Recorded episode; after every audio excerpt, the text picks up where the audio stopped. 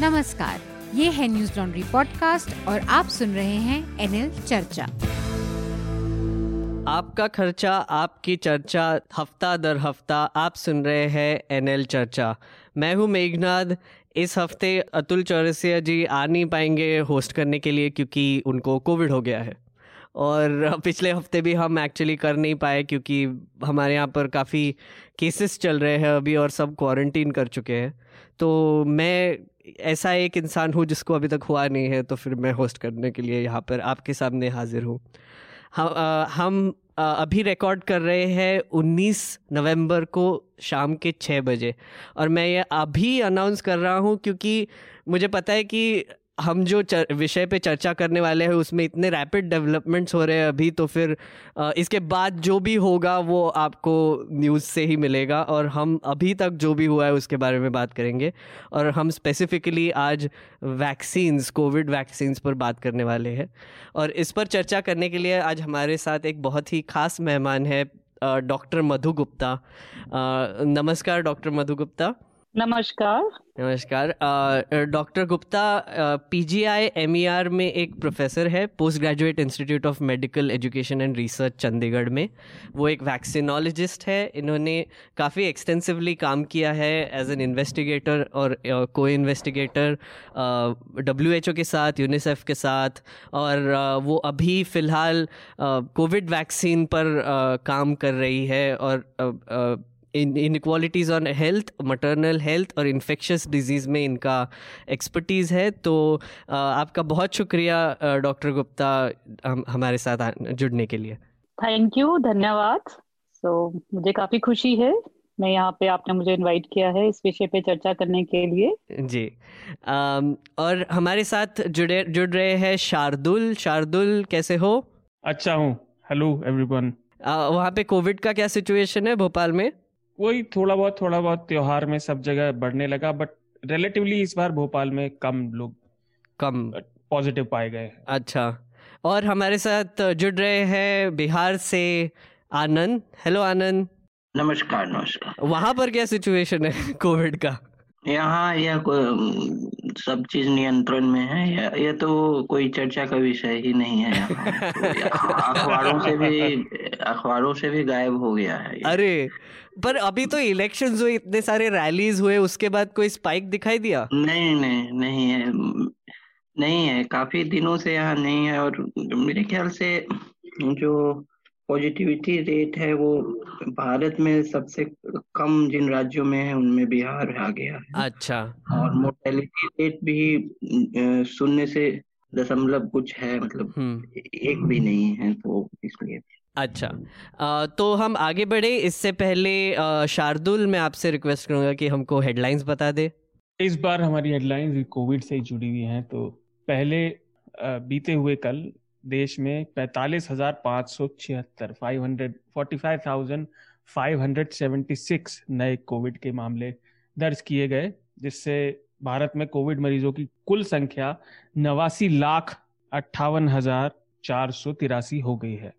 Moderna की vaccine, Moderna एक American company है कोविड वैक्सीन ने चौरानवे दशमलव पाँच, यानी लगभग पचानवे प्रतिशत उसकी एफिकेसी उसका, उसकी प्रभावी शक्ति है।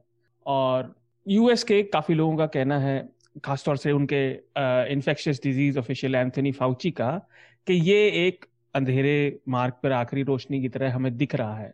भारत बायोटेक जो भारत की कंपनी है कोवैक्सिन वो भी अपने टेस्टिंग के तीसरे चरण पर पहुँच गई है। जिसे आखिरी फ़ेज़ भी कहते हैं तो उससे भी काफ़ी उम्मीदें लगाई जा रही हैं। इस फ़ेज़ में करीब छब्बीस हज़ार पार्टिसिपेंट मतलब लोग भाग ले रहे हैं। रशिया की जो वैक्सीन है स्पतनिक फाइव उसको भी काफ़ी सराहना मिल रही है लेकिन कई लोग उसके टेस्टिंग मेथड्स पर सवाल उठा रहे हैं। बट नन रशिया के राष्ट्रपति व्लादिमिर पुतिन ने कहा है कि भारत में उसका प्रोडक्शन स्पतनिक फाइव का स्टार्ट हो सकता है। हम्म। दिल्ली में केसेस की संख्या काफ़ी बड़ी त्योहार के सीज़न में, और मरने वालों की संख्या भी काफ़ी तेज़ी से बढ़ी, जो दर थी। लेकिन दिल्ली के स्वास्थ्य मंत्री सत्येंद्र जैन का कहना है कि दिल्ली में कोविड की तीसरी वेव अब खत्म हो चुकी है तो हमें लॉकडाउन करने की कोई आवश्यकता नहीं।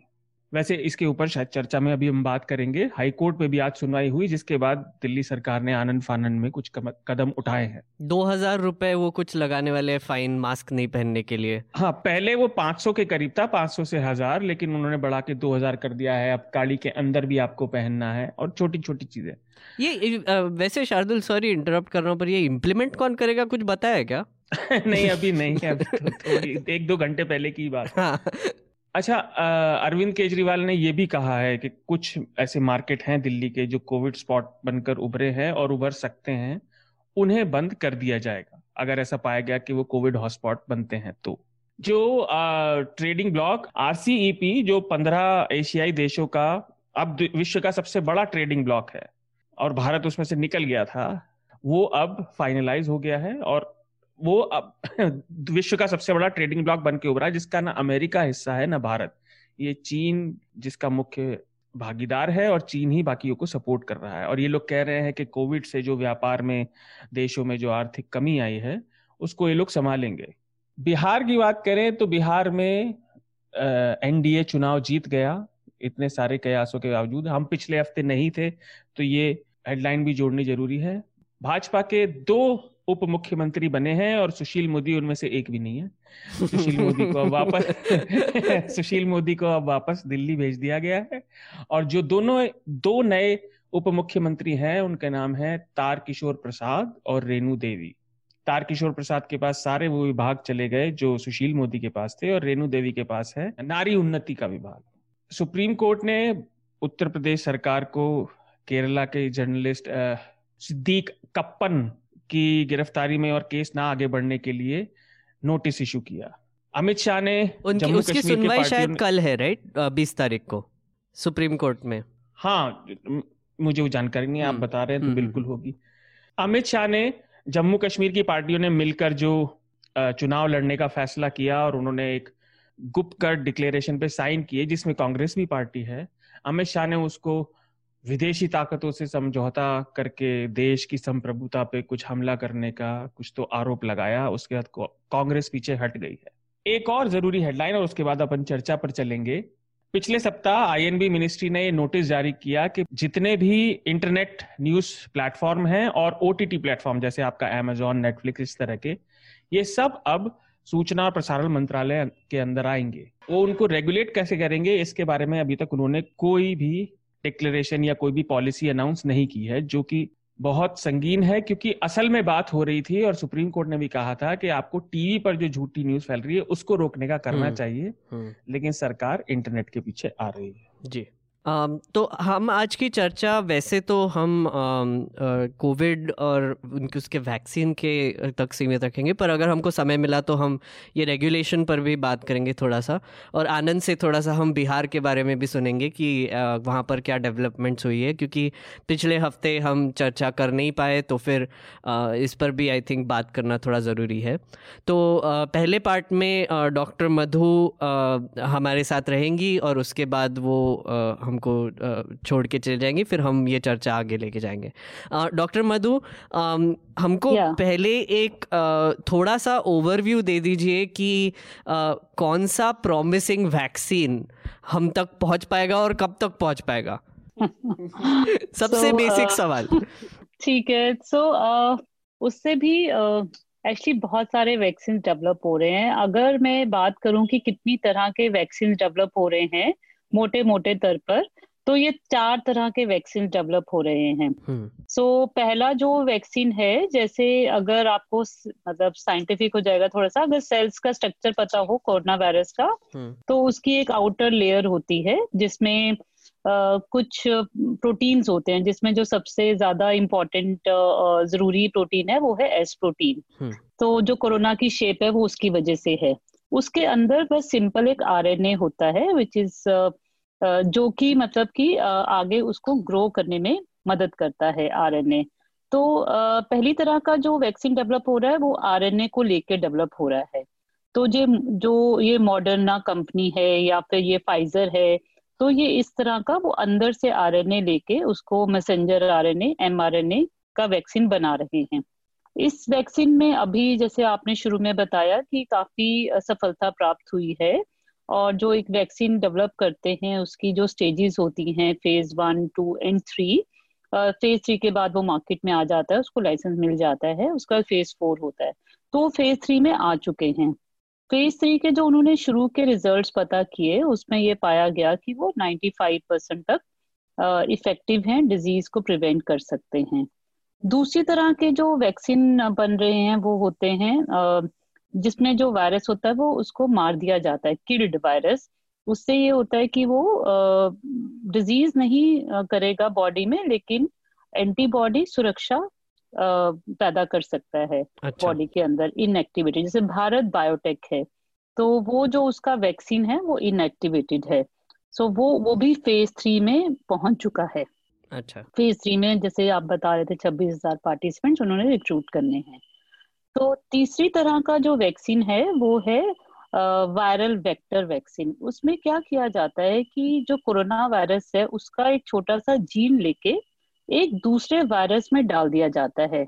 दूसरा वायरस है, जैसे अडीनो वायरस वो अडी वो जो वायरस है, वो जो आम इंसानों में बीमारी नहीं करता, वो चिंपैंजी का वायरस है। तो ये भी एक न्यू टेक्नोलॉजी है वायरल वेक्टर तो जो ऑक्सफोर्ड वैक्सीन है जो एस्ट्राजेनिका बना रहा है या फिर जो रशियन वैक्सीन है स्पटनिक वी और जो वुहान में जो वैक्सीन बन रहा है वो इस टेक्नोलॉजी को यूज़ करके बना रहे हैं। सो so, ये जो वैक्सीन है जो हम भी इंडिया में जो सीरम इंस्टीट्यूट ऑफ़ इंडिया है वो कोविशील्ड के नाम से ये वैक्सीन बना बना रहे हैं। और मैं जो जिस पे स्टडी कर रही हूँ करंटली वो कोविशील्ड ही है। तो उन्होंने टेक्नोलॉजी सारी ऑक्सफोर्ड एंड एक्स्ट्राजेनिका से ली है और मैन्युफैक्चर वो सीरम इंस्टीट्यूट ऑफ़ इंडिया में कर रहे हैं। तो ये जो वैक्सीन ये सीरम ये वैक्सीन भी फ़ेज़ थ्री ऑलमोस्ट इनका कंप्लीट है। सो so, काफ़ी आगे चल रहा है ये और इंडिया में हम इसको कंपेयर कर रहे हैं कोविशील्ड और ऑक्सफोर्ड वैक्सीन को।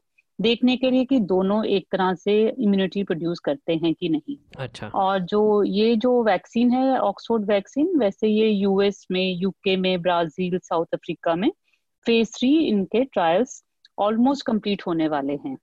तो काफ़ी आगे चल रहा है। और आप आप बोल रहे थे चौथा भी कोई टाइप है? हाँ चौथा बता हाँ, रही हूँ। हाँ. जो चौथा है वो है live attenuated so live attenuated में ये होता है कि जैसे कोरोना वायरस है उसको बहुत बार ग्रो किया जाता है। सब कल्चर करते हैं उसमें क्या रहता है कि वायरस तो ज़िंदा रहता है लेकिन वो इतना वीक हो जाता है कि वो बीमारी नहीं पैदा करता वो एंटीबॉडीज प्रोड्यूस कर पाता है। सो oh. so, ये ये इस तरह के जैसे लाइव अटेन्यूएटेड अभी हमारे पास मीजल्स है बीसीजी है ये लाइव अटेन्यूएटेड ऑलरेडी हैं। सो so, और भी कंपनीज़ है I think Johnson and Johnson they are working on मतलब वो बना रहे हैं इसके ऊपर लाइव वैक्सीन uh, के ऊपर वो टेक्नोलॉजी यूज़ कर रहे हैं। अच्छा। So, ये चार तरह की uh, मतलब डेवलपमेंट हो रही है। और uh, जो मैंने आपको बताया एम आर एन एक और भी होता है वायरस लाइक पार्टिकल्स उसमें फिफ्थ बता रही हूँ वायरस लाइक पार्टिकल्स उसमें बेसिकली जैसे एस प्रोटीन जो मैंने आपको बताया था कि बाहर की जो मेम्ब्रेन होती है, उसमें जो प्रोटीन है, उसको ले लिया जाता है या फिर कोई भी कंपोनेंट वायरस का लेके जो ये एंटीबॉडीज प्रोड्यूस कर सके, वो कंपोनेंट लेके ये वैक्सीन बनाए जा रहे हैं। तो तो वायरस लाइक पार्टिकल्स के ऊपर भी कंपनीज़ हैं जो काम कर रही हैं, वो भी इस तरह के वैक्सीन बना रहे हैं। सो so, अभी जो हमारे पास जो एविडेंस है आप सॉरी आप कोई सवाल नहीं वही मैं पूछ रहा था कि इनमें से अभी के अभी आपके हिसाब से सबसे इफ़ेक्टिव कौन सा होगा? और आ, मतलब कौन सा सबसे आगे चल रहा है या फिर ये सब सिमिलरली डेवलप हो रहे हैं? तो so, अभी मैं ये कहूँगी कि जैसे ये मॉडर्ना और फाइजर ने जो इफेक्टिवनेस निकाली है इन्होंने बहुत कम सैंपल साइज़ पे निकाली है। जैसे अगर उन्होंने ट्वेंटी फाइव थाउज़ेंड पे स्टडी करनी है तो उन्होंने पहले नाइन्टी फोर वॉलेंटियर्स में ही देखा है ये। hmm. तो मतलब अगर आपने थाउजेंड्स में करनी है नाइन्टी फोर तो मतलब कम भी हो सकता है। सो so, अभी हमारे पास एविडेंस नहीं है कि इफ़ेक्टिव पूरा इफेक्टिवनेस कितनी होगी। सो so, जो मॉडर्ना और फाइजर इन्होंने बहुत अर्ली प्रिलिमिनरी एनालिसिस किया है सिर्फ़ सौ लोगों सौ से भी कम लोगों का। फ़ेज़ थ्री में जो उन्होंने पच्चीस हज़ार या तीस हज़ार करने थे उसमें से सिर्फ़ उन्होंने सौ का ही एनालिसिस किया है। और जो ये है कोविड को ऑक्सफोर्ड वैक्सीन वाला जो स्टडीज़ चल रही हैं, उसके रिजल्ट्स भी आने वाले हैं तो वो भी उम्मीद है कि वो भी काफ़ी इफ़ेक्टिव होंगे। उन्होंने अपने प्रीलिमिनरी एनालिसिस करके रिजल्ट्स नहीं बताए हैं। वो भी बहुत प्रॉमिसिंग लग रहा है, बहुत इफ़ेक्टिव लग रहा है।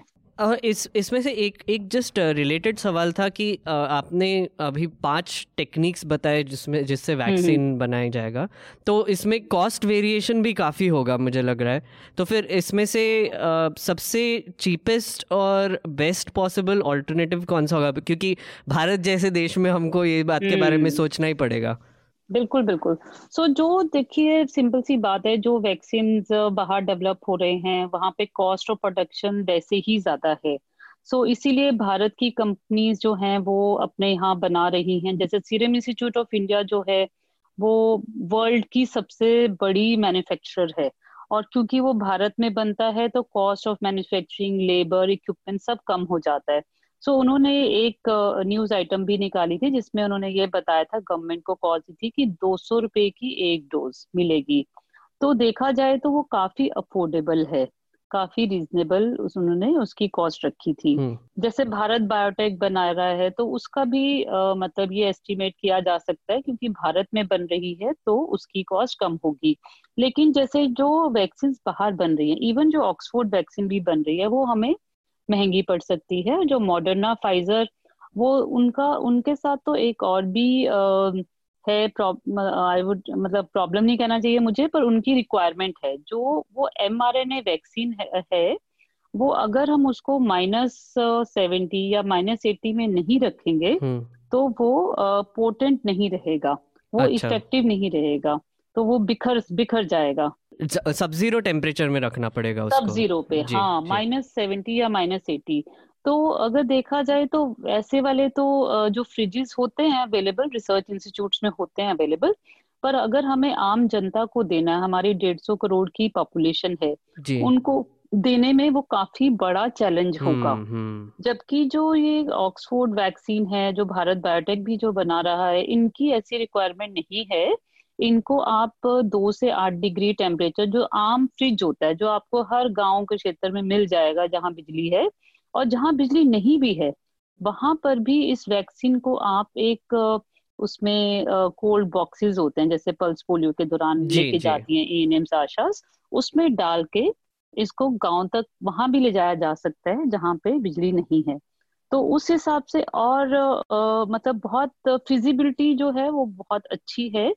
और हमारा ऑलरेडी जो इम्यूनाइजेशन प्रोग्राम चल रहा है भारत सरकार का उसमें जो हम वैक्सीन ऑलरेडी जो हम स्टोर करते हैं वो ऐसे फ्रिज में ही करते हैं जो दो से आठ डिग्री के टेम्परेचर वाले होते हैं। सो so, हमारी जो ए एन एम्स हैं जिन जिन्होंने रूटीनली वैक्सीन देती हैं वो ज़्यादा यूज़ टू हैं उस सिस्टम में काम करने के लिए। तो वो हमारे सिस्टम के साथ ज़्यादा अलाइन करते हैं। मैं मैं यहाँ पर आनंद को लाना चाहूँगा। आनंद मुझे आपसे यही पूछना था कि एक बहुत ही बेसिक सा सवाल आता है दिमाग में कि हमारा जो पब्लिक हेल्थ केयर सिस्टम है, वो अर्बन एरियाज़ में वैसे ज़्यादा इफ़ेक्टिव है और जैसे रूरल एरियाज़ में, जैसे डॉक्टर मधु भी बोल रही है, आशाज और लास्ट माइल वर्कर पर डिपेंडेंट है। तो फिर ये वैक्सीन डिलीवरी के टाइम पे आपको कैसे लगता है कि क्या क्या प्रॉब्लम्स आ सकते हैं और हम इसको कैसे सॉर्ट कर सकते हैं? मेरे ख्याल से इसमें जो है जो कोर टीम जो रहेगी, जो मुख्य टीम वैक्सीन एडमिनिस्ट्रेशन की टीम या तो या फिर उसके स्टोरेज की टीम या जो, वो तो जो है विशेषज्ञ टीम ही होगी जो कि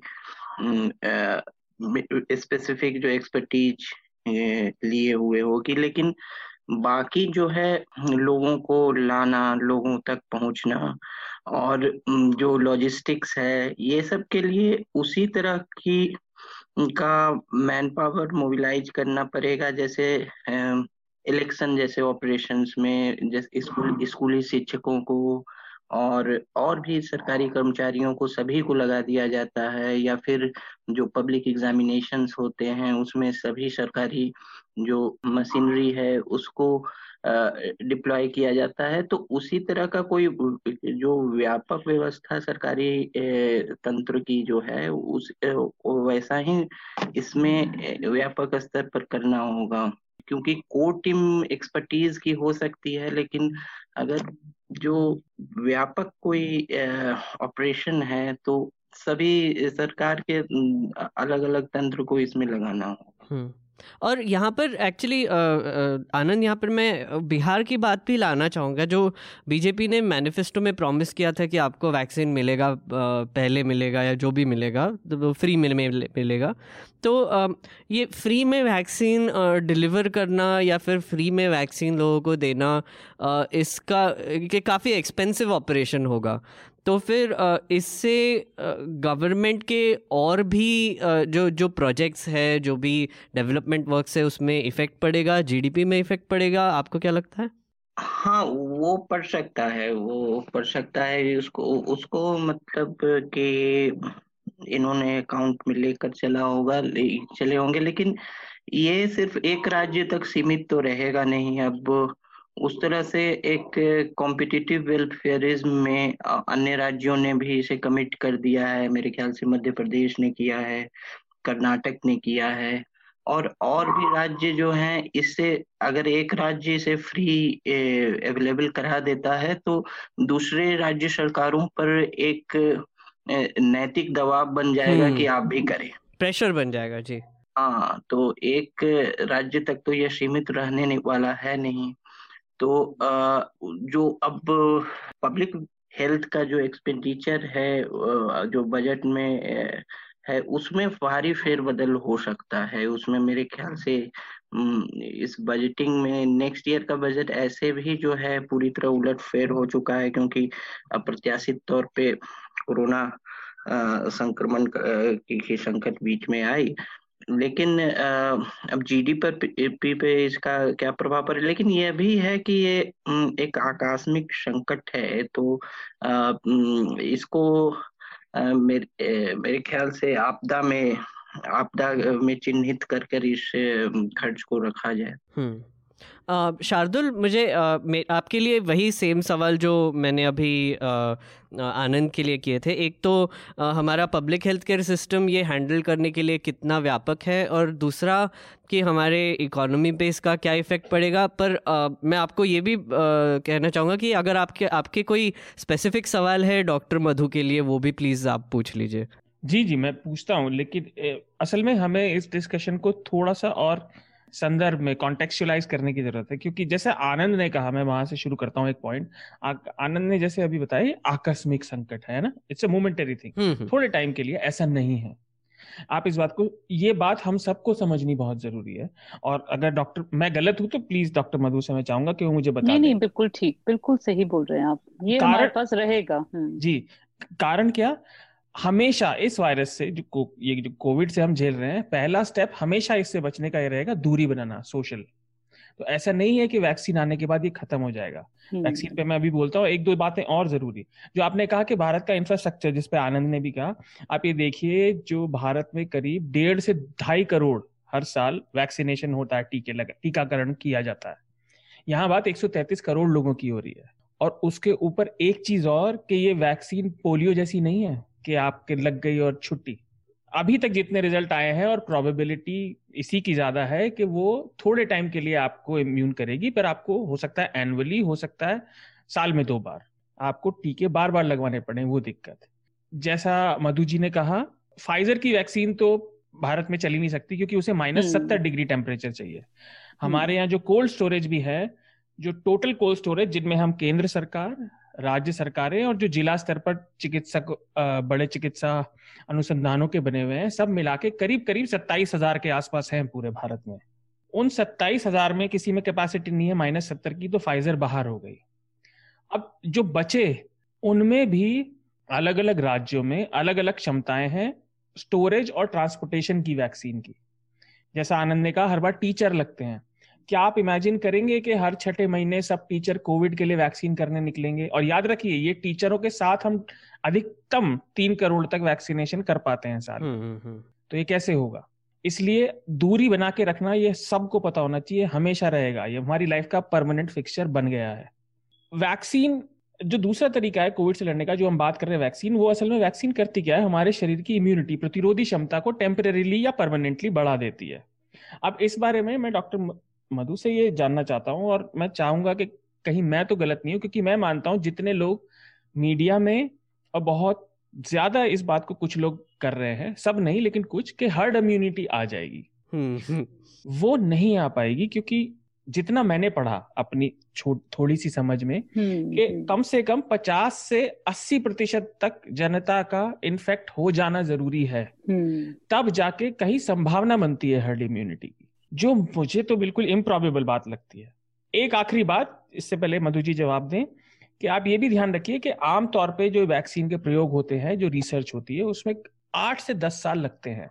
ये सारी वैक्सीनें बहुत तेज़ी से हो रही है। बिल्कुल उनमें तकनीक का काम बहुत बड़ा योगदान है टेक्नोलॉजी का आर्टिफिशियल इंटेलिजेंस का। और लोग लगकर लगे हुए भी हुए हैं, लेकिन ध्यान रखिए कि अभी सर्वे हुआ था यूरोप में और यूएस में और करीब 50 से तिरपन प्रतिशत लोगों ने कहा था कि वो वैक्सीन आने के बाद तुरंत उसको नहीं लगाएँगे, क्योंकि वो देखेंगे पहले कि वो ठीक से काम करती है भी नहीं, कहीं लंबे टर्म में, है ना?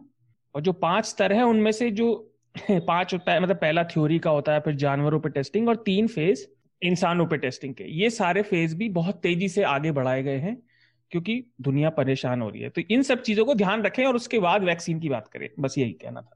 बहुत अच्छे सही आपने पॉइंट्स उठाए हैं शदूल जी। सो मैं सबसे पहले ये बताऊँगी कि जो वैक्सीन है, वो हमें एक पॉइंट पे सबको देने की ज़रूरत नहीं है, पहली बात।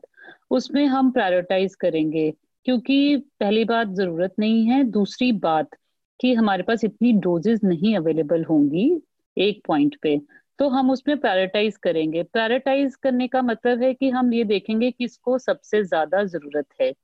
उस ज़रूरत वाली जो लिस्ट है, उसमें आते हैं हमारे जो कर्मचारी जो स्वास्थ्य सेवाओं में लगे हुए हैं फ्रंट लाइन वर्कर्स जिनका रिस्क ज़्यादा है क्योंकि उनके ही कांटेक्ट में ज़्यादा कोरोना पॉजिटिव केसेस आएँगे। तो हम सबसे पहले तो उनको देना चाहेंगे।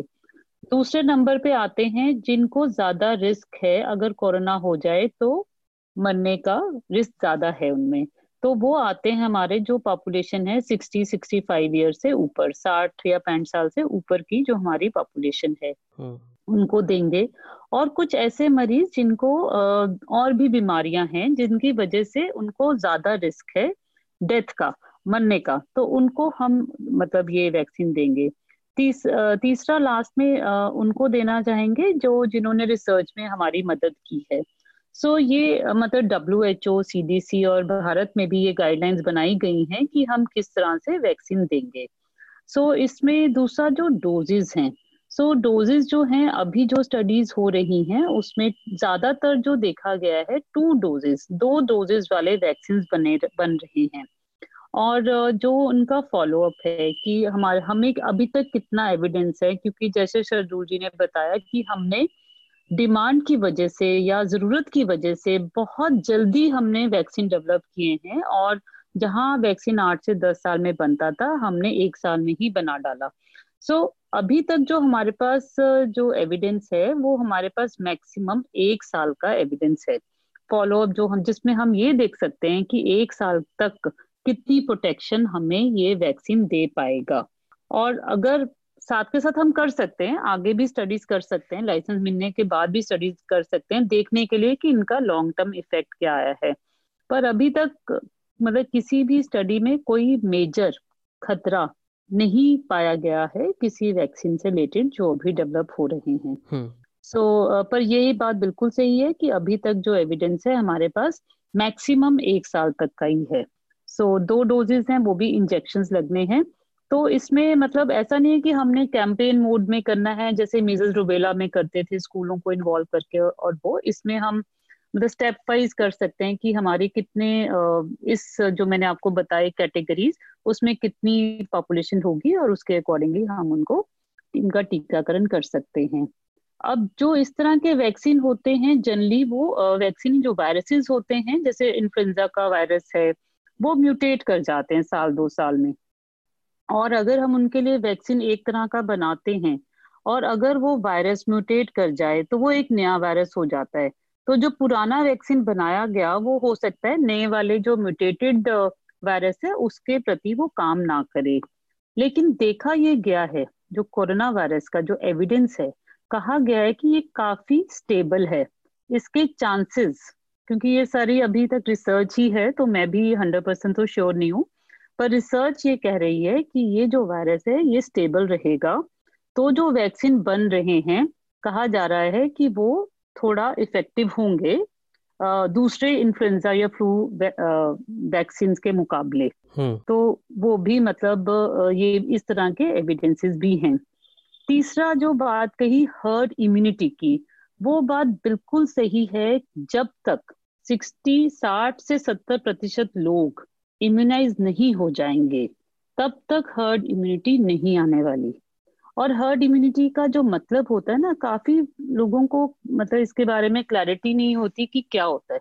हर्ड इम्यूनिटी का मतलब है, जिन लोगों को ना तो इन्फेक्शन हुई है, ना टीका लगा है, लेकिन उनको डिज़ीज़ या बीमारी नहीं होगी, क्योंकि उनके आसपास, या तो वो लोग हैं, उनके आसपास वो लोग हैं जिनको बीमारी हो चुकी है या जिनको टीका वैक्सीन लग चुका है। तो वो जो लोग रह गए, तीस प्रतिशत, उनको हम बचा सकते हैं अगर हमारे सत्तर प्रतिशत लोग इम्यूनाइज हो गए या उनके अंदर किसी तरह से एंटीबॉडीज बन गए, या नेचुरल इन्फेक्शन से बन गए, या वैक्सीन से बन गए। तो उनको तीस परसेंट उसको हम कहेंगे हर्ड इम्यूनिटी वो अभी हम नहीं पहुँचे हैं उस स्टेज पे। सो so, मुझे लगता है वो स्टेज आएगी अगर हम वैक्सीन इंट्रोड्यूस कर सकते हैं। और वो भी मतलब स्टेज बहुत लेट आएगी क्योंकि हमने सबको इंट्रोड्यूस नहीं कर सकते सबको नहीं दे पाएँगे एक टाइम पे। तो हमें जो ये बात है कि वैक्सीन नहीं जब नहीं है तो वो जो तीन चीज़ें हैं चार चीज़ें वो हमें करने की अभी भी बहुत ज़्यादा ज़रूरत है। और वैक्सीन आ जाएगा तो भी सबको नहीं मिलेगा स्टेजेस मतलब फेजेस में मिलेगा। तो वो करने की बहुत ज़्यादा ज़रूरत है। मास्क पहनना बहुत ज़रूरी है। एक दूसरे के साथ सोशल डिस्टेंसिंग जो हमारा दो गज की दूरी रखना बहुत ज़रूरी है। हाथ की सफ़ाई रखना बहुत ज़रूरी है। और अगर आपको लक्षण आ रहे हैं तो जाँच करवाना ज़रूरी है। सो मतलब वो चीज़ें बहुत ज़्यादा ज़रूरी हैं। ये ये एक आपने बहुत इम्पोर्टेंट चीज़ बोली और शार्दुल ने भी इसको मेंशन किया है कि हमारे न्यूज़ लॉन्ड्री पर एक आर्टिकल भी लिखा है रौनक बोराना ने हमारे साइंस डेस्क से। उन्होंने लिखा है उन्होंने ये भी लिखा है कि हमें क्यों एक्साइट नहीं होना चाहिए जब भी ऐसी न्यूज़ आती है, कोई भी वायरस की एफिकसी या इफ़ेक्टिवनेस हमको दिखाई देती है, क्योंकि इफ़ेक्टिवनेस एक बात है और इसका डिप्लॉयमेंट और कहाँ से कहाँ तक जाएगा प्रायोरिटी लिस्ट क्या होगी? ये इतने सारे कॉम्प्लिकेटेड इश्यूज़ है। प्लस जो फ्रंटलाइन वर्कर्स हैं वो वो तो ऑब्वियसली इक्विप्ड होंगे पर और भी लोग जब इन्वॉल्व होंगे जैसे आनंद ने कहा टीचर्स को अगर इन्वॉल्व करेंगे तो वो कितना इफेक्टिवली लोगों को वो वैक्सीनेट हम्म। कर पाते हैं वो भी एक बात आती है। तो एक एक और यहाँ पर इंपॉर्टेंट है चीज़ बोलने की कि हम ये पाँच छः कुछ कैंडिडेट्स की बात कर रहे हैं, जैसे फाइज़र का मॉडर्ना का और आपने एस्ट्राजेनेका का भी मेंशन किया स्पुटनिक है, उसका भी मेंशन किया। पर डब्ल्यू एच ओ कुछ 170 कैंडिडेट्स ट्रैक कर रही है जहाँ पर अटेम्प्ट हो रहे हैं। हम्म। तो ऐसे क्यों हो रहा है कि ये बस पाँच छः ही नाम आगे आ रहे हैं और क्या ऐसे ऐसे है कि वो 170 अटेम्प्ट्स में से बाकी कुछ प्रॉमिसिंग ही नहीं है? नहीं एक्चुअली जो डेवलपमेंट हो रही है जो बन रहे हैं जो काफ़ी सारे जैसे इंडिया में भी कोई टेन टू फिफ्टीन मतलब जो फार्मास्यूटिकल कंपनीज़ हैं वो बना रही हैं। So different different technologies develop कर रहे हैं। बिकॉज़ इसमें ये भी तो है ना प्रॉफिट मेकिंग भी तो है। फार्मास्यूटिकल हम्म। कंपनीज़ का। सो so, जो कंपनीज़ इसमें इन्वॉल्व हैं सो so, मतलब जो टेक्नोलॉजीज़ मैंने बताई वो तो जो पाँच तरह के वैक्सीन डेवलप हो रहे हैं वही हैं। सो so, उसमें से वो चूज़ कर लेते हैं कि ओके okay, हम इस पे वैक्सीन बनाएँगे। क्योंकि हमारी जो डिमांड है इस टाइम पे अगर आप ग्लोबली देखिए तो सेवन बिलियन और nine billion so global demand तो इतनी होगी बिकॉज़ uh, सारे कंट्रीज़ चाह रहे हैं कि हमें वैक्सीन मिल जाए। सो so, uh, सिर्फ़ फोर फाइव कंपनीज़ के बस की बात नहीं है कि इतने सारे वैक्सीन uh, को सप्लाई कर सके। सो so, जो भी कंपनीज़ हैं जो कुछ और भी बना रही थी वो भी अब वैक्सीन बना रही हैं और वो डिफरेंट टेक्नोलॉजी यूज़ करके डिफरेंट फेजेस में हैं। So more than two hundred है एक्चुअली अब तो काफ़ी ज़्यादा हो गए। तो कुछ फ़ेज़ वन में है कुछ फ़ेज़ टू में कुछ फ़ेज़ थ्री में। इस तरह से। रेदर डब्ल्यू एच ओ ने तो एक कोवैक्स करके दे uh, हैव मतलब उन्होंने एक बनाई हुई है संस्था जो क्यों स्पीड अप हुआ ना ये उसका भी एक कारण है। तो डब्ल्यू एच ओ ने काफ़ी हेल्प किया है इसमें। तो डब्ल्यू एच ओ ने बेसिकली uh, जो हाई इनकम कंट्रीज़ हैं जिनके पास पैसा ज़्यादा है उन उनको फिर उन्होंने पैसा दिया जो लो इनकम कंट्रीज़ के लिए भी जो इंश्योर करें कि वहाँ पे भी वैक्सीन मिल पाए। सो so, एक उन्होंने कोलैबोरेशन बनाया है कोवैक्स करके सो so, जो कोलैबोरेशन इंश्योर कर रहा है कि वैक्सीन जल्दी से बन जाए बहुत फैसिलिटेशन हो रही है और जल्दी से बन जाए और सबको मिले ऐसा ना हो कि सिर्फ़ जो रिच कंट्रीज़ हैं जिनके पास पैसा ज़्यादा है उन्हीं को मिल जाए और जो पुअर कंट्रीज़ हैं वो रह जाए सो so, uh, मतलब uh, काफ़ी ज़्यादा फैसिलिटेशन है जो जनरली किसी भी वैक्सीन के लिए नहीं हुआ है हम्म, हम्म, हम्म। पहले बनाने अच्छा, के लिए तो हाँ. एक धीरे धीरे से प्रोसेसेस में जब अप्रूवल्स मिलती थी उनको तो वो वैक्सीन बना रहे थे। लेकिन इसमें जैसे होता ना आग में घी डालने वाला काम तो ताकि आग जल्दी से लग जाए। जी जी। वैसे दैट्स मतलब गलत एग्जांपल है पर फैसिलिटेट करना कैटलाइज करना ताकि वैक्सीन जल्दी बन बन सके और सबके लिए बन सके इक्विटेबली तो वो भी काम किया है। तो multiple multiple pharmaceutical companies are मतलब they are making these vaccine आपने जो वो कोवैक्स मेंशन किया वो uh, वो गावी का वो वैक्सीन अलायंस जो आपने मेंशन किया तो मैं कोवैक्स कोवैक्स कोवैक्स कोवैक्स जी। हाँ, उसमें गैवी भी है उसमें गैवी भी है। उसका यही काम है एक्सेलरेट करना बढ़ाना स्पीड को बढ़ाना ताकि वैक्सीन जल्दी बन जाए। जहाँ जिसको पैसे चाहिए तो पैसे भी इंश्योर करवाना कि उस वाली मैन्युफैक्चरिंग फार्मास्यूटिकल कंपनी को मिल जाए सो दैट कि वो बना सकें जी। तो मैं अपने श्रोताओं को ये भी बताना चाहूँगा कि इनका एक बड़ा ऑब्जेक्टिव ये है कि रिच कंट्रीज़ से कुछ दो बिलियन डॉलर्स इनको रेज करने हैं और फैसिलिटेट करना है कि 92 लोअर और मिडिल इनकम कंट्रीज़ जो है वहाँ पर ये पैसा खर्च किया जाए ताकि वैक्सीन लो कॉस्ट या फिर फ्री ऑफ़ कॉस्ट में वो दे पाए। आनंद, मुझे यहाँ पर ना एक ये एक्चुअली काफ़ी सवाल आ रहा है और मैं एक्चुअली डॉक्टर मधु और शार्दुल का भी इस पर ओपिनियन चाहूँगा।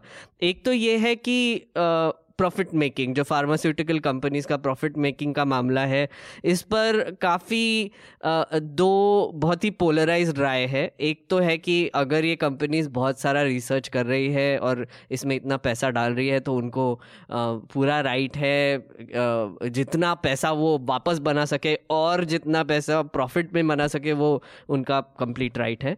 पर दूसरा ये ओपिनियन है कि this is for the greater good कि जैसे इतना बड़ा पब्लिक हेल्थ पैंडेमिक हमने तो कभी देखा नहीं है तो फिर इसको आप लो कॉस्ट या प्रॉफिट बनाने की कोशिश ना करें बस आपका मैन्युफैक्चरिंग कॉस्ट रिकवर कर ले और फिर आप प्रोवाइड करें।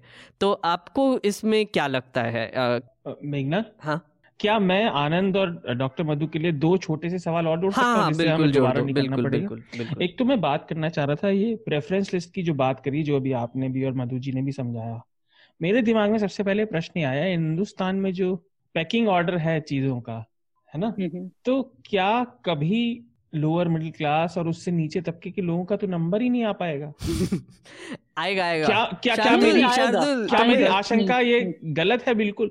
क्योंकि हिंदुस्तान में जैसे मशीनरी काम करती है किसी भी चीज़ हम्म। में नहीं नहीं नहीं वो शेड्यूल जी ऐसा है कि सेंट्रल गवर्नमेंट ने एक ग्रुप बनाया है एक्सपर्ट ग्रुप जो इसको कोविड वैक्सीन की डिलीवरी के ऊपर काम कर रहा है, पूरी प्लानिंग चल रही है, उन्होंने हर स्टेट से, हर डिस्ट्रिक्ट से एक लिस्ट मंगवाई है कि आपके यहाँ पे सिक्स साठ साल से ऊपर कितने, कितनी पॉपुलेशन है। तो वो जो लिस्ट है, वो ए से अल्टीमेटली कहाँ जाती है? वो ए से पूछा जाता है। ए आशा से पूछती है। आशा उस गाँव की, उसके बाद लिस्ट बनी होती है।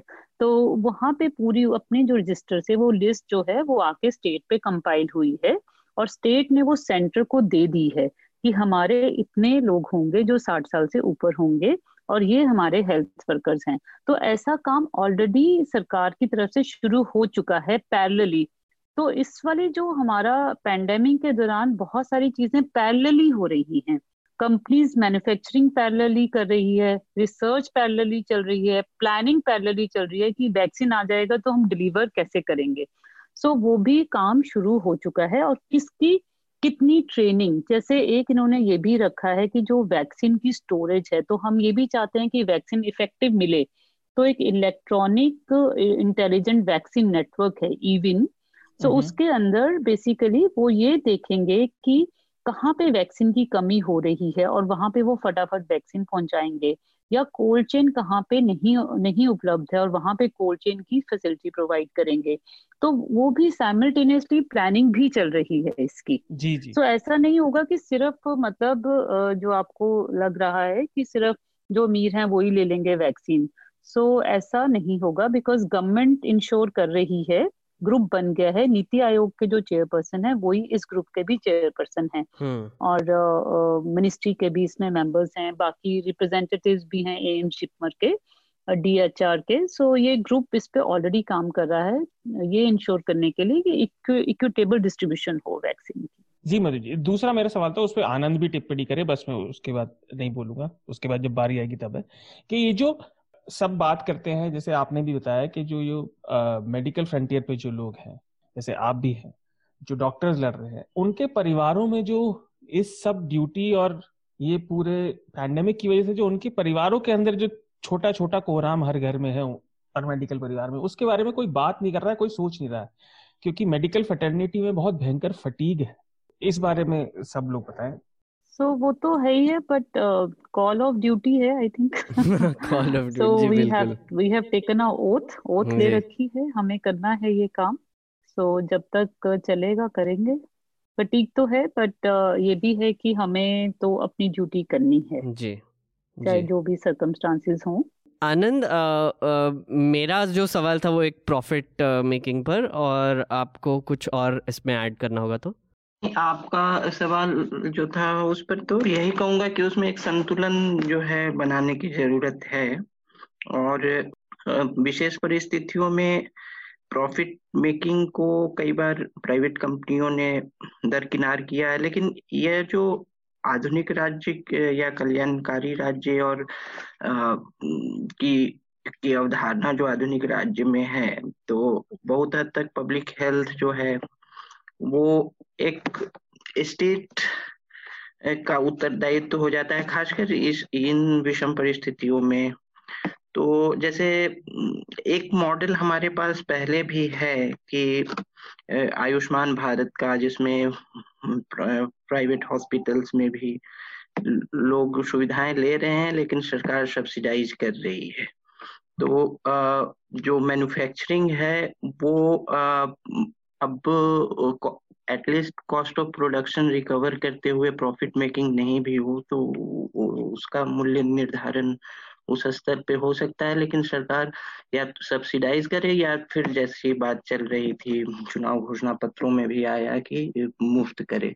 तो ये अभी जो मैकेनिज्म है, वो वर्कआउट होना बाकी है या हुआ भी होगा आधिकारिक स्तर पर कुछ बात हुई हो, होगी।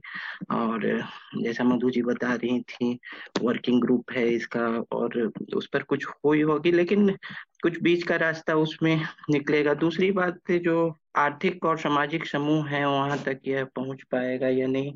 तो जैसे आपदा सामग्री की भी डिलीवरी जो हुई उस पे स्केप्टिसिज्म बहुत थी लेकिन जो जिला स्तर पे डेटा है भारत जो है प्रशासनिक तौर पे डेटा रिच कंट्री है क्योंकि जिला प्रशासन के पास जो बेनिफिशियरीज हैं टारगेट ग्रुप्स जो होने चाहिए जो जो सामाजिक या आर्थिक पायदान पर नीचे हैं उनका डेटा और, और कई सामाजिक कल्याण के कार्य या जो बेनिफिट्स के बहुत अल, अलग अलग कार्यक्रम चल रहे हैं तो डिस्ट्रिक्ट एडमिनिस्ट्रेशन जो है उसके पास डेटा रिच ऑर्गेनाइजेशन होती है, जो डिस्ट्रिक्ट एडमिनिस्ट्रेशन है, डिस्ट्रिक्ट मजिस्ट्रेट हैं, वेलफेयर ऑफिसर्स हैं, डेवलपमेंट ऑफिसर्स हैं, जो जिला स्तर पर जाइएगा तो इनके पास डेटा और नेटवर्किंग काफ़ी होती है। अगर इच्छा शक्ति रहे तो ये काफ़ी हर तरह के परिवार तक पहुँच सकते हैं।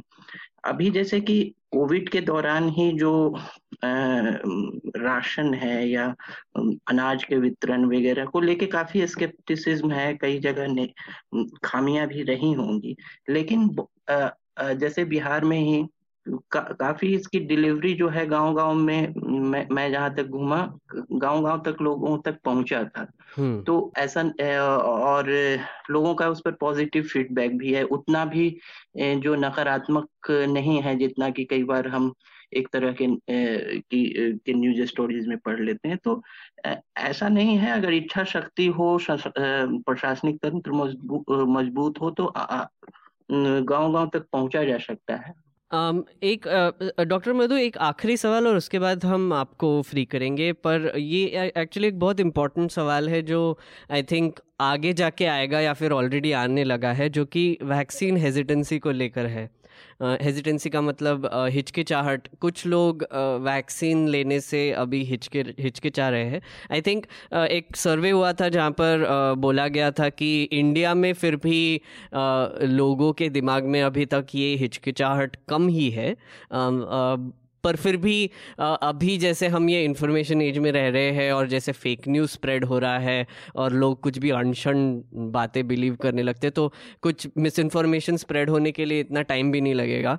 तो एक मैं आर्टिकल पढ़ रहा था हिंदू में जो, जो हाइडी जे लार्सन एक इम्यूनाइजेशन एक्सपर्ट है उन्होंने बोला कि हेजिटेंसी हॉटस्पॉट्स हमको इमीडिएटली आइडेंटिफाई करने चाहिए और वहाँ पर एक पैरल कॉन्फिडेंस बिल्डिंग मतलब लोगों को वैक्सीन्स के बारे में बताने के लिए और ये डिज़ीज़ के बारे में बताने के लिए थोड़े से प्रोग्राम्स भी अभी लॉन्च करने चाहिए।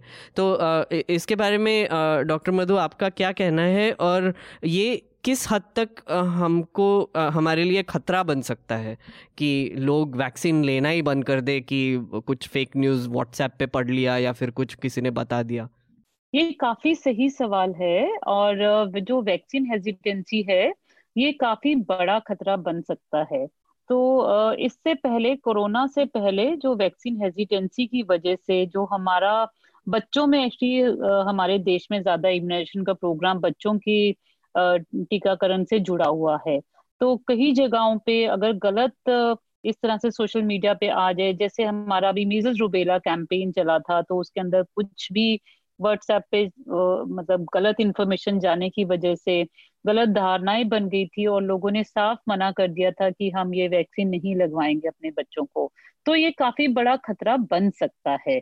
और फिर उसके लिए ज़रूरी है जैसा कि आप बता रहे हैं कि वैक्सीन में हम कैसे उसमें ट्रस्ट और लोगों का उसमें फिर से जगाएँ और वो थोड़ा सा चैलेंजिंग हो सकता है।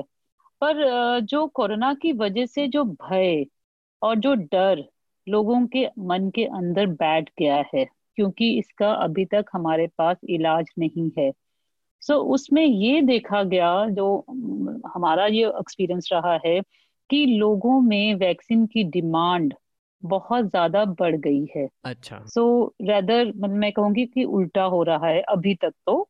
सो so, लोग चाह रहे हैं कि वैक्सीन जल्दी से जल्दी मिले। उनकी इस डिमांड से ही जो पॉलिटिकल एजेंडा है वो सेट हो गया। क्योंकि लोग डिमांड कर रहे हैं तो उसको पॉलिटिशियंस ने अपने एजेंडा में डाल दिया कि हम आपको देंगे या आप हमें वोट दीजिए। सो हम्म। so, लोगों में अब डिमांड ज़्यादा है वैक्सीन की बिकॉज़ डर है। कहीं ना कहीं उनके मन में डर है कि हमें कोरोना हो गया तो इसका इलाज नहीं है और हम हम मर जाएँगे ला इलाज होने की वजह से। सो so, अभी तक उस तरह का नहीं है और लोगों में बहुत ज़्यादा इसकी डिमांड है। रेदर हमने जब ये स्टडी करनी थी तो कोरोना के ऊपर जो वैक्सीन के ऊपर ये ट्रायल है अभी तो। हमें पक्का नहीं पता कि ये इस ये काम करेगा नहीं करेगा। तो हमने 200 के लगभग अपने उसमें स्टडी में लेने थे वॉलंटियर्स हमने इसकी वेबसाइट पे डाला इसकी इंफॉर्मेशन हमारे पास 600 के लगभग लोगों ने रजिस्टर किया। ओ तो जो ट्रायल वैक्सीन है उसको लगवाने के लिए भी लोगों में इतनी होड़ है। हम्म। और वो कह रहे हैं कि हमें लगाइए हमें लगाइए जबकि अभी हमें पता नहीं है कि वो इफ़ेक्टिव होगा कि नहीं हाँ. हम तो खुद ट्रायल कर रहे हैं। सो हम्म, हम्म, so, ये थोड़ी सिचुएशन ऐसी है।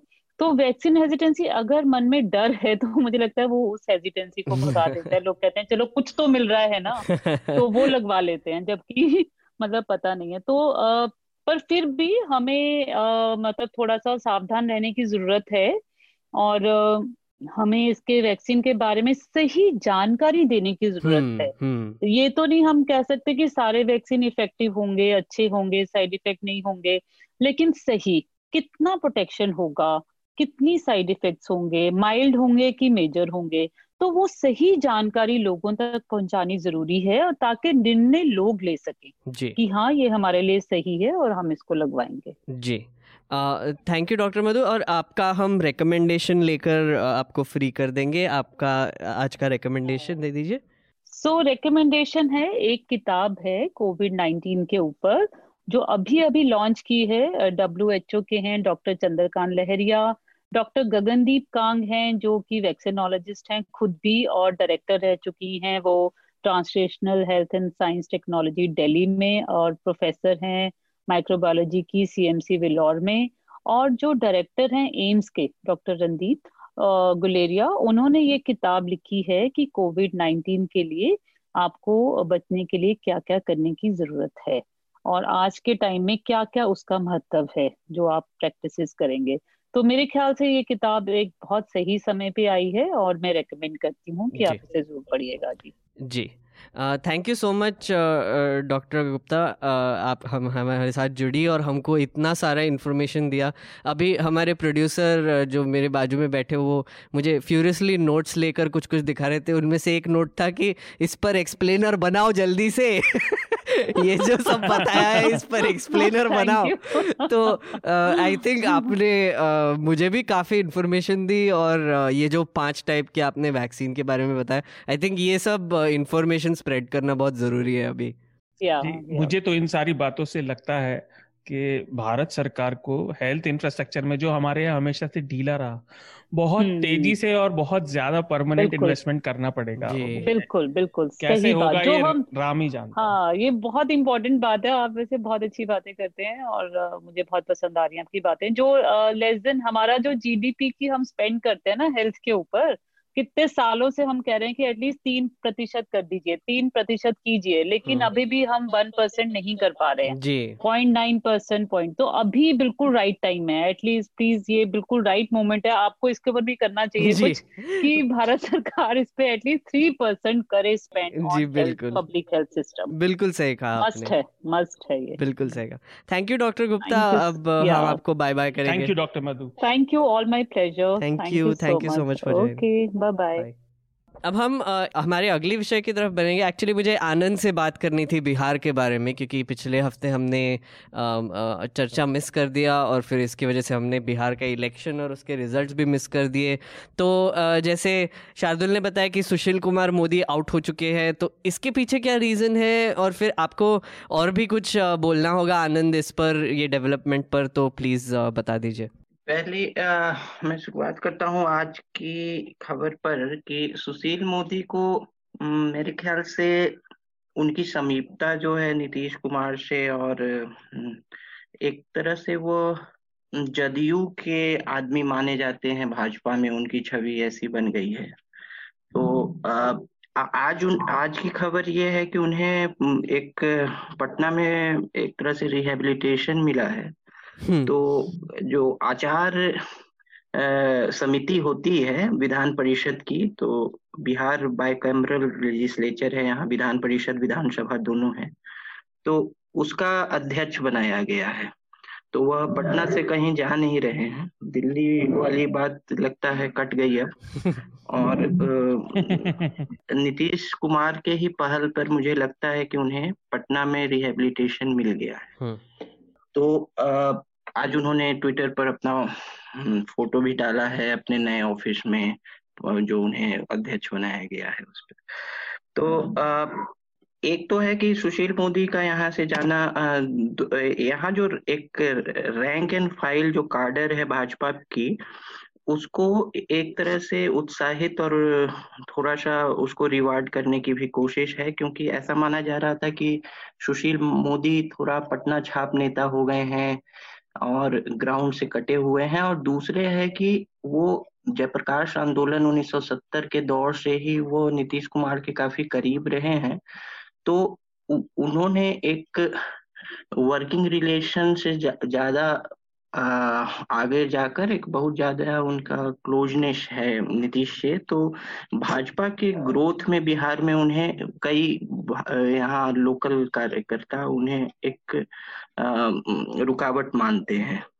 लेकिन उसका पॉजिटिव ये था कि कोएलिशन के वर्किंग के लिए वो अच्छा भी था क्योंकि जो भाजपा की, की की कई बातें जो नीतीश को नहीं पसंद थी उसको स्मूथन करना और कोऑर्डिनेट करना उसमें सुशील कुमार मोदी जो है काफ़ी कारगर थे। तो एक तरह से अच्छा पक्ष वो था लेकिन भाजपा के लिए खासकर काडर का ये हमेशा से शिकायत रहा कि वह जो है वो संगठन से कटे हुए नेता हैं और अब अब संगठन से पे उतने उत्तरदायित्व नहीं उठाते हैं जितना वो नीतीश सरकार का उठाते हैं जिसको उन्होंने कई बार इसको हम्म, जो आरोप को खारिज किया है कई तर्क उन्होंने दिए हैं लेकिन एक और तीसरी बात है कि इसमें जो है हम्म, इस चुनाव नतीजों के बाद जो ग्राउंड के कार्यकर्ता है उनको उत्साहित करना और एक, तो एक है ही और ईबीसी भी जो है एक्सट्रीमली बैकवर्ड क्लासेस जो कि ओबीसी के अंदर एक सब कैटेगरी बनी। उसमें भाजपा चाह रही है कि उसमें अपना एक सपोर्ट बेस बनाना तो रेणु देवी का लाना और फिर तर, तारकिशोर प्रसाद का लाना। एक और उसमें समीकरण यह है कि सीमांचल जो है सीमांचल पश्चिम बंगाल से जो है एक बॉर्डर शेयर करता है तो एक टोन सेट करना जो उप मुख्यमंत्री हैं तारकिशोर प्रसाद वो सीमांचल क्षेत्र से आते हैं कटिहार से। हम्म। तो एक गोल सेट करना अगले वर्ष जो पश्चिम बंगाल में जो चुनाव होंगे वो भी एक उद्देश्य हो सकता है। अच्छा। um, शार्दुल आपको कोई इस पर टिप्पणी करनी है बिहार इलेक्शन से लेके या फिर कुछ और आपको बात करनी होगी? बिहार से रिलेटेड तो हमने जब पहले बात करी थी आपको याद होगा हमने नहीं बात करी थी कि ये शायद पहली बार हुआ कि बेरोजगारी मतलब एक एसेंशियल मुद्दा जो लोगों के जीवन से जुड़ा है बेरोजगारी चुनाव का एक अहम मुद्दा बना हम्म। हालाँकि रिज़ल्ट देखने के बाद ये नहीं लगा कि पूरी तरह उस पर वोट हुआ पर उस पर ओपिनियन अलग अलग हो सकता है नहीं पर But ये I... बोलना गलत है मुझे लगता है क्योंकि मे बी लोगों को ये लगा कि बेरोजगारी हटाना भी सबसे इफ़ेक्टिव नीतीश कुमार ही कर सकते इसलिए उनके हाँ, लिए वोट हाँ। दिया मैं वही तो कह रहा हूँ उस पर ओपिनियन हाँ। अलग हो सकता है हाँ. बट मुझे बड़ी खुशी है कि इस बार मेन मुद्दा ऐसा रहा जो लोगों के जीवन से जुड़ा हुआ है एसेंशियल मुद्दे जो है उस पर हमारे चुनाव आएँगे तो हम सबके लिए बेहतर है चाहे रिज़ल्ट कुछ भी हो चुनाव का। अच्छा इस बार भी जो परमानेंट हमेशा की तरह कांग्रेस ही सबसे फिसड्डी रही। कांग्रेस ने सोचा कि अपन आजकल राहुल गांधी खूब और उनकी बहन प्रियंका गांधी काफ़ी समाचारों में है तो हम ज़्यादा सीट लेते हैं लेकिन इस बार भी उनकी परसेंटेज नीचे ही गिरी। और तीसरा चिराग पासवान पे अगर आनंद कुछ बता सके चिराग पासवान ने इतना लंबा खेला पर मुझे तो लगा वो हिट विकेट हो गए। उन्होंने शॉट तो बहुत ज़बरदस्त मारने की कोशिश की पर बल्ला ही टकरा गया तो। ये उनके बारे में क्या विचार है? आपका भी और आनंद का भी? आनंद? हाँ तो ये है कि मेरे ख्याल से ये वेवलेस इलेक्शन था। इसमें कोई वेव नहीं था। इसलिए ये कहना कि ये मुद्दा महत्वपूर्ण हुआ, ये नहीं हुआ, ये सब विश्लेषण के लिए ठीक है, लेकिन मुझे लगा कि ये दो अलग अलग सामाजिक जो गठबंधन है सोशल कोएलिशन जो हैं, दो अलग अलग जो महागठबंधन और एनडीए जिसका प्रतिनिधित्व करती है, उसके बीच का एक रेस था और एक अतिरिक्त कॉन्स्टिट्युएंसी जो नीतीश ने पंद्रह वर्षों में बनाई है कि गवर्नेंस को भी एक कॉन्स्टिट्यूएंसी बना लिया है। तो इस इस बीच एक बहुत क्लोज रेस था जिसमें थोड़ा आगे निकल गए नीतीश। एक बहुत क्लोज रेश में ऐसे देख सकते हैं, ऐसे विस्तार में मैंने इसका पे एक विश्लेषण लिखा है और कई लोगों ने लिखा है, आप उसे पढ़ सकते हैं। कई लोगों ने इस पे दूसरी है अनएम्प्लॉयमेंट एक ऐसा थोड़ा लेवल ऑफ़ जनरलिटी है। ये एक बहुत सामान्य मुद्दा है, जो कि हर इलेक्शन में मुद्दा हो सकता है या किसी इलेक्शन में नहीं। तो क्योंकि अनएम्प्लॉयमेंट पोवर्टी ये सब ऐसी मुद्दे ऐसे मुद्दे हैं जो कि बहुत सामान्य मुद्दे हैं। ये हर इलेक्शन में मुद्दा हो सकता है गरीबी हटाओ बेरोजगारी हटाओ या किसी में नहीं। तो लेकिन हाँ वो है कि गवर्नेंस से जुड़ी जुड़े मुद्दे जिसमें अनएम्प्लॉयमेंट भी है और भी कई मुद्दे आ, ये सब आया। लेकिन क्या है कि नीतीश को, सरकार को माप, नापने का अगर यार्ड स्टिक जो है, पिछले पाँच साल रहता तो वो मुश्किल में पड़ सकते थे। क्यों लेकिन उनको नापा गया उससे पहले के दस साल से जिसमें उनका इम्प्रेसिव प्रभावशाली रिकॉर्ड था। और उसके पहले पंद्रह साल का जो जंगल राज वगैरह का आया तो उससे नापा गया तो नीतीश फिर भी आगे दिखे। तो नीतीश को अगर नापा जाता पिछले पाँच साल के उन्हीं के खिलाफ मतलब Nitish Nitish of last five years पिछले पाँच साल के नीतीश उसके पहले के दस साल। तो इस बार कोलिशन मैनेजमेंट में उनका उनकी राजनीतिक जो है एनर्जी काफ़ी लगी है पिछले पाँच साल में जिससे गवर्नेंस से फोकस थोड़ा सा हटा था उनका। अच्छा। क्योंकि कोएलिशन मैनेजमेंट में उन, और कुछ चीज़ें हैं जिसके इम्प्लीमेंटेशन में जिसके कार्यान्वयन में जो लोअर लेवल ब्यूरोक्रेसी ने उतनी अच्छी कोऑर्डिनेशन नहीं दिखाई थी पिछले पाँच साल जितना जितना कि पहले दस साल। पहले दस साल में थोड़ा परिवर्तन का भी लहर था क्योंकि कई चीज़ें नहीं हुई थी। अभी जो है नेक्स्ट स्टेज पे ले जाना था। मैं दूसरे शब्दों में कहूँ तो नीतीश ने पहले पाँच, पहले दस सालों में बिहार को वो दिया जिससे बिहार की ज़रूरत, जिसको बिहार की ज़रूरत थी। अब है कि बिहार को जिसकी आकांक्षा है पाँच साल में तो पिछले पाँच साल में आकांक्षा तक नहीं ले गए। ज़रूरत तक तो बिहार की पूरी कर दी, जैसे कि मूलभूत जरूरतें, बिजली पानी बिजली सड़क और कई चीज़ों को को रेगुलराइज करना वगैरह लेकिन अब आकांक्षा का समय आ गया है डेवलपमेंट में। उसमें अब नीतीश का को चुनौती है और ये पाँच साल उसके लिए महत्वपूर्ण हो जी। आई um, थिंक uh, हमारा समय ख़त्म हो चुका है और अब हम रिकमेंडेशन uh, राउंड की तरफ़ uh, मुड़ेंगे। uh, पहले मैं शार्दुल को कहूँगा कि शार्दुल आपका रिकमेंडेशन दे दीजिए। uh, मेरे तीन रिकमेंडेशन हैं इस बार। पहला न्यूज़ लॉन्ड्री हिंदी पर एक आर्टिकल है डाउन टू अर्थ के आभार से। कोविड 19 ने भारत को कुपोषण की ओर धकेला है। उसने बताया है कि भारत में बच्चों की हालत कुपोषण के मामले में पहले ही खराब थी और कोविड से उस पर क्या असर पड़े हैं वो ज़रूर पड़े दूसरा, हम बात कर रहे थे बिहार की और बिहार के बारे में लोग बात करते हैं कि वो राजनीतिक रूप से इतना इम्पोर्टेंट है और हमेशा से रहा है। तो एंशंट हिस्ट्री एनसाइक्लोपीडिया में काफ़ी साल पहले मैंने पेज देखा था, वो बड़ा छोटे में, बहुत लंबा नहीं, लेकिन क्रक्स बताता है एंशंट बिहार के रीजन का मगध साम्राज्य के बारे में। तो वो, और तीसरा है एक बुक अभी अभी रिलीज़ हुई है, मैंने उसके ऑथर का इंटरव्यू भी किया द वाटर फिनिक्स। ये एक बचपन से अब्यूज हुई लड़की, और वो कैसे उससे उबरती है, उसके बारे में उनकी अपनी जीवन कथा है, बहुत ही ज़्यादा अच्छी है, वो पढ़े। जी। आनंद, आपके रिकमेंडेशन देखिए चूँकि बिहार चुनावों की बात हुई तो मैं मीडिया में कई तरह के इसके विश्लेषण आए, बहुत तरह की टिप्पणियाँ आई। मैं एक टिप्पणियों का समूह करता हूँ, क्योंकि ये एक समाज शास्त्री हैं, Patna based Asian development research institute से जुड़े हुए सोशल साइंटिस्ट हैं सैबल गुप्ता उन्होंने जो बिहार चुनावों का जो विश्लेषण चुनावों के पहले और परिणामों के बाद लिखा है, कई जर्नल्स में लिखा है, कुछ अखबारों में भी लिखा है और इंटरव्यूज़ भी दिए हैं तो उनका संग्रह मेरे ख्याल से काफ़ी इंफॉर्मेटिव और एनालिटिकली साउंड है और कुछ नए पर्सपेक्टिव देता है तो उसको मैं एक रिकमेंड करूँगा। यही है, इस बार यही जी। मेरे इस बार uh, कुछ रिकमेंडेशन है। एक तो uh, पहला रिकमेंडेशन मेरा होगा प्रताप भानु मेहता ने एक कॉलम लिखा है इंडियन एक्सप्रेस में इस हफ़्ते जिसमें उन्होंने सुप्रीम कोर्ट में ने जो बेल देने के हिसाब से जैसे फेवरेटिज्म किया अर्नब गोस्वामी के मामले में और अदर जर्नलिस्ट के बारे में और एक्टिविस्ट के बारे में, उसके बारे में एक बहुत ही अच्छा लेख लिखा है, वो आप ज़रूर पढ़िए। इस, इसका टाइटल है S C was never perfect but the signs are that it is slipping into judicial barbarism तो ये एक काफ़ी अच्छा पर्सपेक्टिव लगा मुझे, वो आप पढ़िए। दूसरा रिकमेंडेशन है कि मुझे काफ़ी लोगों ने पहले से बोला था कि आप न्यूज़ रूम देखिए। एरन सॉर्किन ने अच्छा। जो एक शो बनाया है वो बहुत अच्छा है। और मैंने काफ़ी टाइम तक डिले किया। आ, पर इस हफ़्ते मैंने सोचा चलो घुस ही जाते हैं इसमें। और इतना अच्छा शो है वो मतलब हम्म। वैसे तो अभी थोड़ा डेटेड हो गया है 2011 और 2012 और 2013 में बेस्ड है।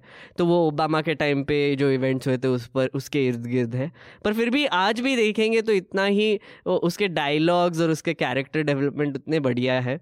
तो वो मैं एक रेकमेंड करना चाहूँगा। पहला सीज़न तो बहुत ही अच्छा हाँ।